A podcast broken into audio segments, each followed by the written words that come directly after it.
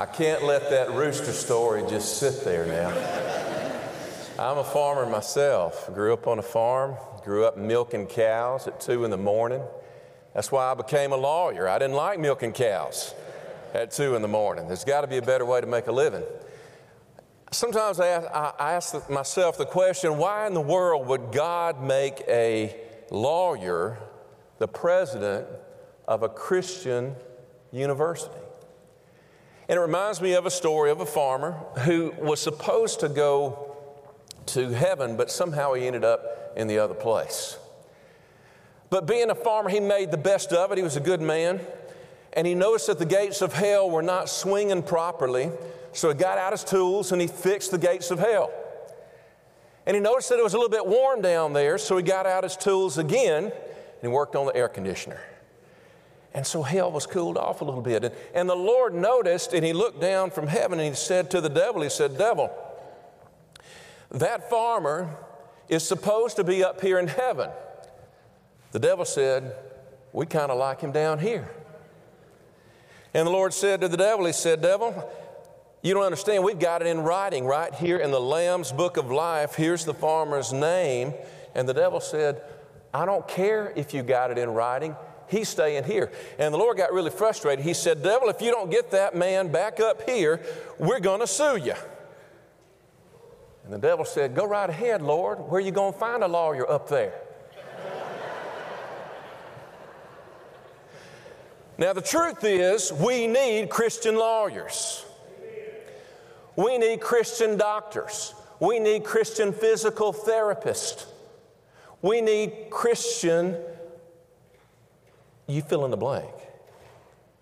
Because we live in a time coming out of this pandemic where living your career as a Christian means more than it ever has. It's a challenging time to be a president of a Christian university. You know, it seems as our culture wrestles with identity of gender, as our culture wrestles with greed, as our culture wrestles with where we are religiously and how we're going to view religion. Man, you and I need people who have some solid values, don't we? I want to share with you a little bit from my book here that I've written. Now, I got, I got to correct, I think Brother Steve got some information that wasn't quite correct. Um, your, your first grader might be able to understand this book, but probably not. This book was written with the college and adult audience in mind, but it looks like a children's book, doesn't it? It really does. You see, it's, it's illustrated by Tommy Cawthon with original artwork that is flannel graph. Who remembers what flannel graph is or was? Yeah, you, you have those little flannel cut out Bible characters and you put them on the flannel board, and our teachers would tell stories with that. Okay, this is flannel graph for adults and college students. Okay, but you high school folk, y'all can understand it too. And we're all going to gain a lesson that I think will be helpful. Now, I want you to understand Cindy and I don't make a dime off this book. This book has been distributed, just got printed in January. It's being distributed, and the net proceeds go to Agape. And this church has a lot of connections with Agape. Lots of folks have been connected. There are probably some folks here who've been adopted through Agape. There are probably some folks here who have been fostered or are doing foster care through Agape. Steve Dewar, wait, wave your hand, Steve, is with us here today. He is the director of Agape, uh, and he came up today to be with us, brought his wife Shannon their son James. Glad they're with us here today. We've got some books for sale out there, and the proceeds will go to Agape. They're on a table. Uh, Jennifer was kind enough to do that. I think the board chair of Agape is Stephen Presley, isn't it? Sure is. Y'all know who Stephen is? My first memory of Stephen was in a trailer at Auburn University, Conway Acres. Yes, and uh, we had a Bible study there together. And he thought I was a snotty little uh, stuck up kid. I, I don't know why, but Stephen and I got to know one another, and wow, what a great, godly, hardworking man. You look up hard work and diligence in the dictionary, it's got Stephen's name next to it, doesn't it? Yes. And his wife, uh, Jennifer, wow. Uh, finest folk from Butler County, Alabama, you know. Good, godly people. We're so glad to have that connection. There's some other folks I want to introduce to you today, and, and that is Nicole uh, Sims is with us. Nicole and her family came to be with us here today. Nicole is one of our recipients of the Jack Zorn Scholarship. If you want to study Bible at Faulkner University, you can do that. If you meet our qualifications, you can do that for free. That's right. Faulkner University, we're serious about helping grow ministers in the churches of Christ. And so we're so glad that she's with us here today, uh, along with her family. There's some other folks here. Mike Horn, where's Mike? There he is. Mike is our Bible recruiter. If you're interested in furthering your education in Bible or have questions about the Jack Zorn Scholarship or know someone who would, Mike is your contact right there. Karen Sims is with us. Where's Karen? There she is. I'm, I'm sorry, Karen Bruce. I said Sims. Karen Bruce, raise your hand, Karen. There we go. Karen uh, used to run our Birmingham campus. Faulkner has a Birmingham campus in Hoover, um, and she used to run that. Now she's running our uh, alumni relations, and we're so glad that she's with us here today. Uh, my sweet wife, Cindy, there's a whole row of people that I know and love right there as well. Some of you have already been introduced to my daughter, Ashby. And thank you for having such a great church. Um, my daughter Lauren came here uh, to go to school at UAB, and you opened up your arms to her. You welcomed her into this congregation. And lo and behold, if she didn't come away with a young man, wow, wow. You know, we encourage young people to get married at Faulkner University and to to start their lives together. Uh, it's, it's a thrill for every father to, to know that there's a good, godly man that's been married to, or going to be married to his daughter, and Chase is a, a good, godly man. And we thank you for all of you who encouraged my, my child and my family. Now let's have a Bible lesson. Hey, before we do that, I got one quick thing I want to say. And that is at, at Faulkner University, we want you to help us and we want to help you learn we want to help you uh, work, and we want to help you be connected. If you're interested in learning, talk with Mike. He knows about the other things that, that we offer at Faulkner University. There are thousands of people who've started their education who haven't finished it. You can finish with Faulkner online or on ground. You can get a great degree from Faulkner. We also are looking for people who want to work with Faulkner University, who want to work in Christian education. So if you're like me and you've gotten to a point in your career and you want to, to give back, we welcome you to apply to work with us. There are jobs, just check us out online. And then finally, we want you to be connected with us. We want to be a resource for all the churches of Christ in this area. All right, last thing I'll do before I do my lesson is this raise your hand if you or a relative of yours uh, has some connection with Faulkner's, either worked there or been a student there. All right, look around you. Look at all the folk. Lots of folk here, so I feel right at home. Thank you. So, the next thing I want to do is share this Bible lesson and forgive me if some of you folks in Vaughn Park have heard this because I did deliver this lesson at Vaughn Park.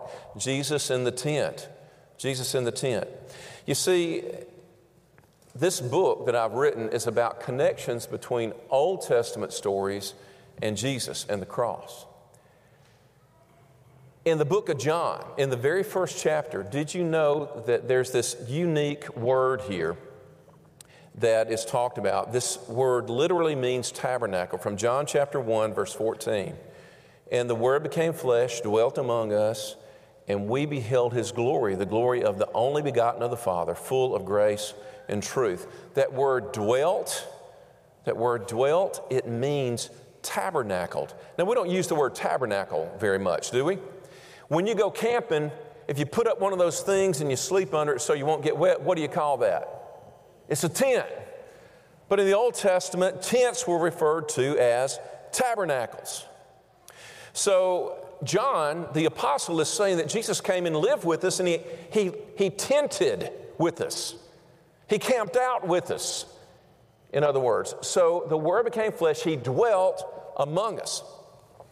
That caught my eye and it began a thought process. You know, I wonder if there's some connection between Jesus and the Old Testament tabernacle. Well, there's another scripture from the last chapter of the book of Luke, and I think it's important for us to make connections because that's what Jesus did. Do you remember the story of the two men who were really upset after Jesus had died and had been buried?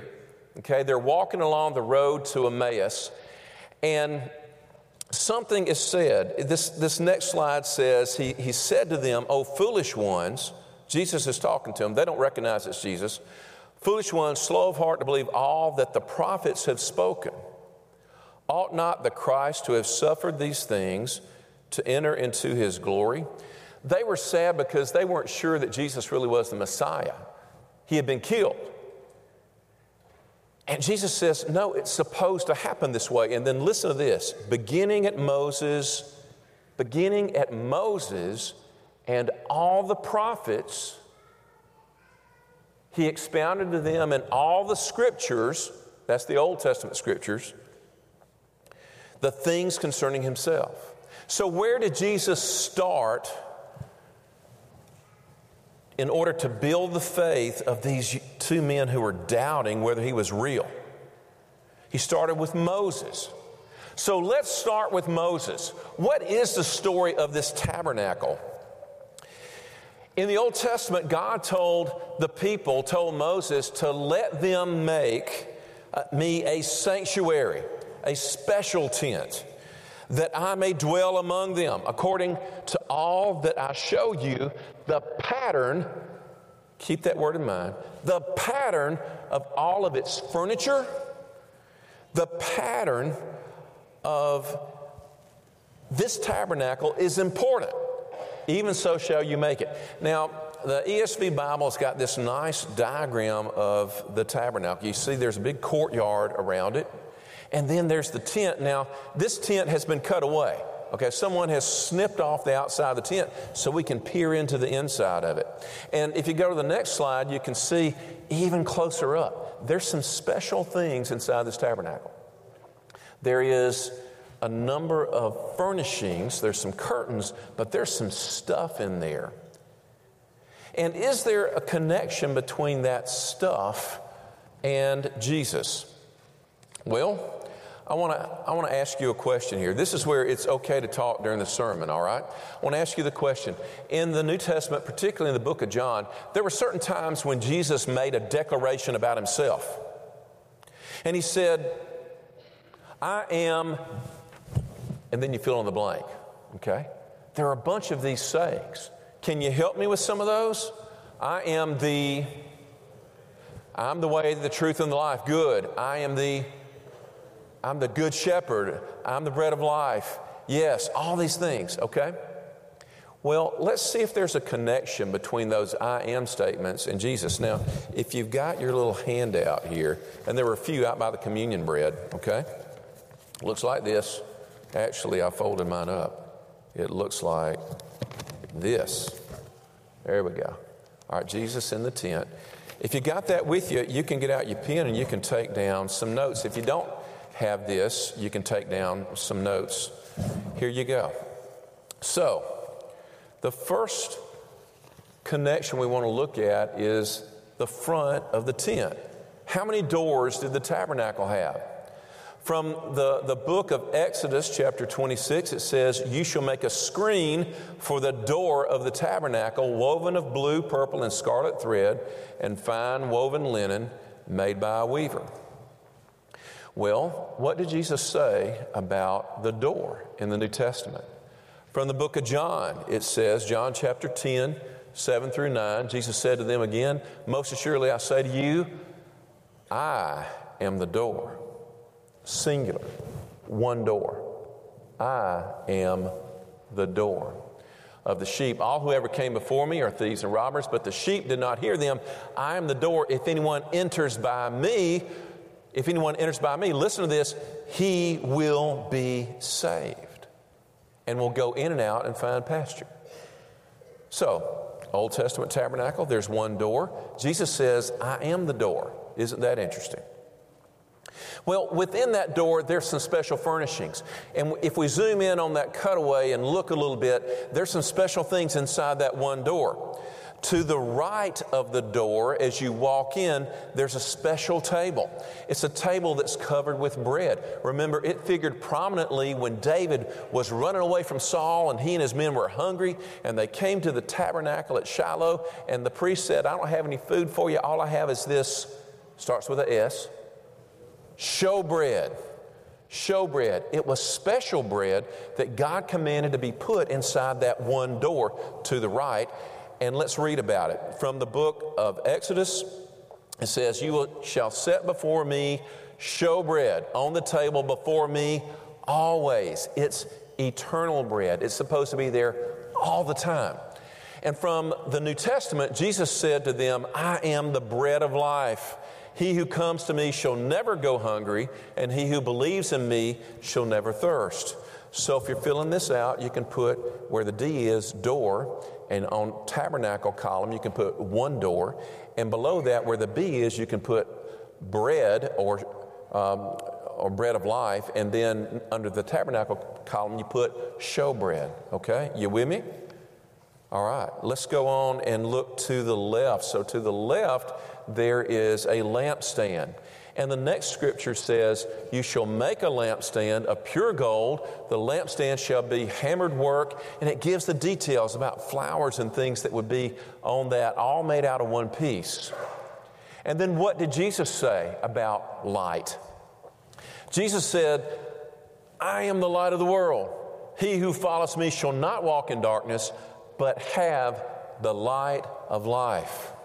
So there's one door. Inside that door, there is bread to the right and there is light to the left. And Jesus says, I am the door, I am the bread, and I am the light of the world. Isn't that interesting? Let's look a little bit further. Jesus said, or I'm sorry, in the Old Testament said by God to Moses that you got to make this tent out of something special. You've got to make the tent out of something special. And from the book of Exodus, we learn that the special thing that God made the tent out of is ram skins. Ram skins. So, from the book of Exodus, it says, You shall make a covering of ram skins, but not just any ram skins. Ram skins dyed a particular color, dyed red. And above that, a cover of badger skins. And then what did Jesus say about sheep and himself? He said, I'm the what? The good shepherd. The good shepherd. Now notice that the ram skins, that sheepskins, by the way, these sheepskins, it's a particular gender. Rams are what gender? They're males, all right? And these sheepskins from a male sheep are dyed what color? Red. Isn't that interesting?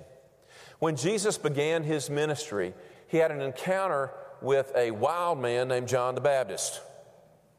And in that encounter, John the Baptist baptized Jesus. And after his baptism, there were disciples of John the Baptist, people who were following him, sitting around. And John the Baptist said something to these disciples of his about Jesus. He said, Behold the what? Behold, the Lamb of God who takes away the sins of the world. Jesus is a Lamb of God, a male Lamb of God, who takes away the sins of the world through his red blood. Isn't it interesting that the tabernacle is made out of male sheep skins dyed blood red. Okay? So, um, we've got one door of a tabernacle. Inside that door, there is to the right bread, to the left, there is light of the world. The whole tent is made out of ram skins dyed red. And Jesus says, I am the door. Jesus says, I am the bread. Jesus says, I'm the light of the world. And Jesus is the Lamb of God, the male ram Lamb who takes away the sin of the world by his red blood. Isn't that interesting? Now, the next one is a little bit more difficult and challenging, but I'm confident that this church is filled with Bible scholars who can help me with this. And someone said this earlier Jesus says, I am the resurrection. Okay? So, where do we find something that has been resurrected in the tabernacle? Where there's something there, and this scripture is kind of long, but bear with me for a second. I'm going to skip over it a little bit. The next one, slide there, pull that up. There we go. Speak to the children of Israel, get them a rod from each father's house, all their leaders according to their father's houses, 12 rods. You shall place them in the tabernacle of meeting before the testimony where I meet with you, and it shall be that the rod of the man whom I choose will blossom. Some of you have, may have never seen this scripture before, but some of you had. Here's the story Children of Israel have crossed the Red Sea, they're wandering around in the desert. They're hungry, they're thirsty, they're complaining. Okay? And during that time, there is a rebellion that arises. And there's a group of, of leaders that want to take the children of Israel back to Egypt to slavery because the food's better and it was a better life for them than they're experiencing out in the desert, they think. God gets tired of it, and so he comes and he says, we're going to make a challenge. He takes a rod, okay, from each each elder, one from each tribe, and he puts it there. Let's go to the next slide. Moses spoke to the children of Israel. Each of their leaders gave him a rod apiece for each leader according to their father's house, houses, 12 rods, and the rod of who? Aaron. Now, Aaron is Moses' brother. They're from the tribe of, starts with a L, Levi. This is the priesthood tribe, okay? From the tribe of Levi. Um, Moses placed the rods before the Lord in the tabernacle of witness, and then look what happened. The next day, they budded. One rod budded. It came back to life. Not only did it come back to life, that rod blossomed with flowers, and the almonds were ripe on it. Now, think about it. Those 12 sticks that were there before the Ark of the Covenant overnight, were they alive? Were those sticks alive or dead? They were dead. But one of those sticks was resurrected. And fully resurrected with leaves and blossoms and almonds. Isn't that cool? And we read on in the book of Hebrews that um, that rod that blossomed was put inside something called the Ark of the Covenant. We're going to talk about that a little bit more. So, what did Jesus say about resurrection? He said to Lazarus' sister, before he raised Lazarus from the dead, he says, I am the resurrection and the life. Isn't that interesting? Now, let's go to the next slide there. Um, we've got something here. Now, being an attorney, I try to be very careful about copyright laws. I don't want to violate any laws, I don't want to get in trouble. Uh, and so I got on the internet. I was looking for an image of the Ark of the Covenant. And all the images I found, you know, you had to pay this fee and they were copyrighted. But I found one that wasn't. Right here from Amazon.com, you can buy a almost to scale version of a jewelry box shaped like the Ark of the Covenant. Now, that rod of Aaron was put inside that Ark of the Covenant. And there were two other things that were put inside that Ark of the Covenant, okay? Let's read about what they were.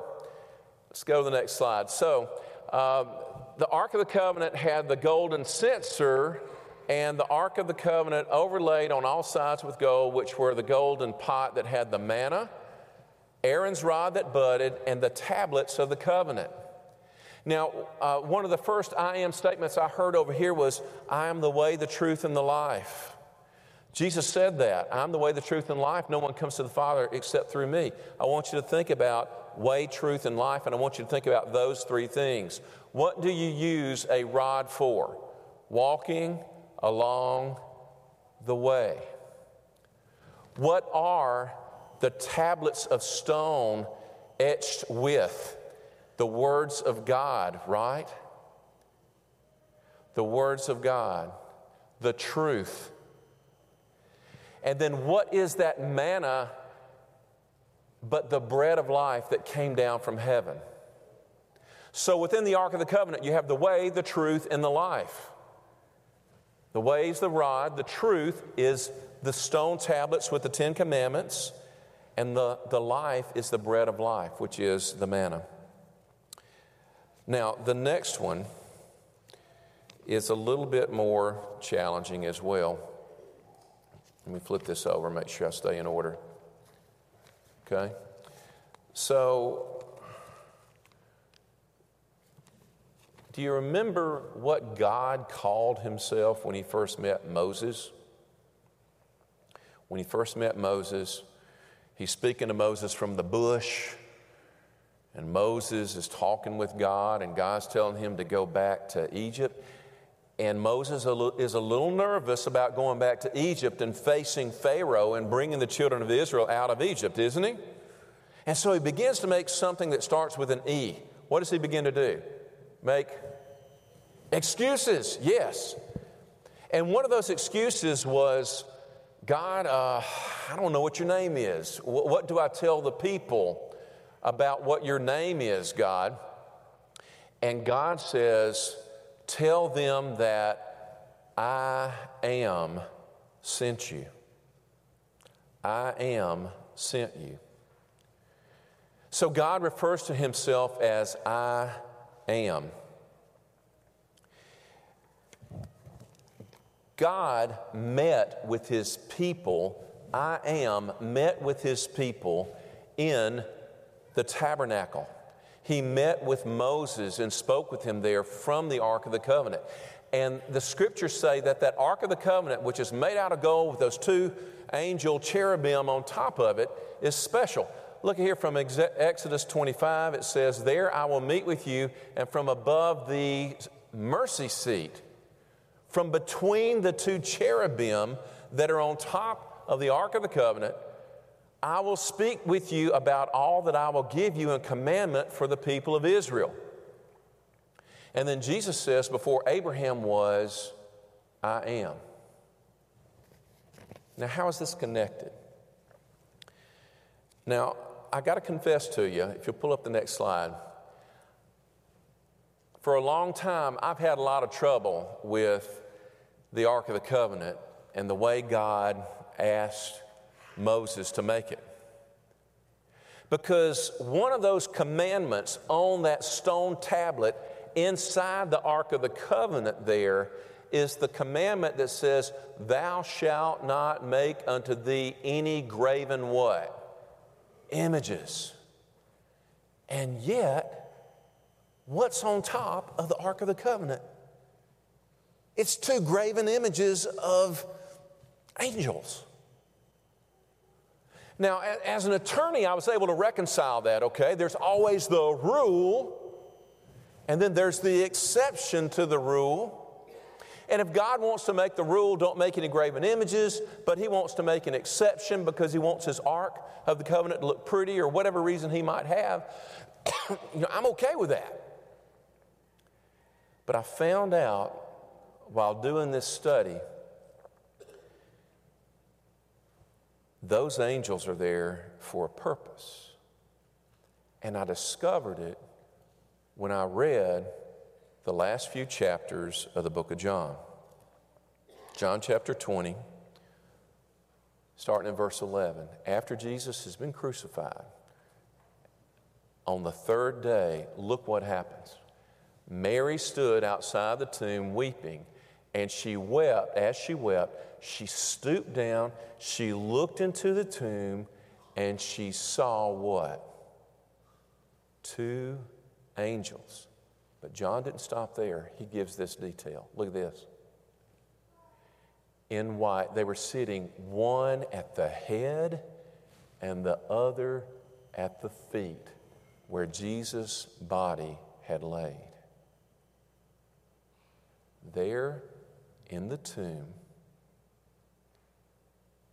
God recreated the mercy seat, the two angels facing one another.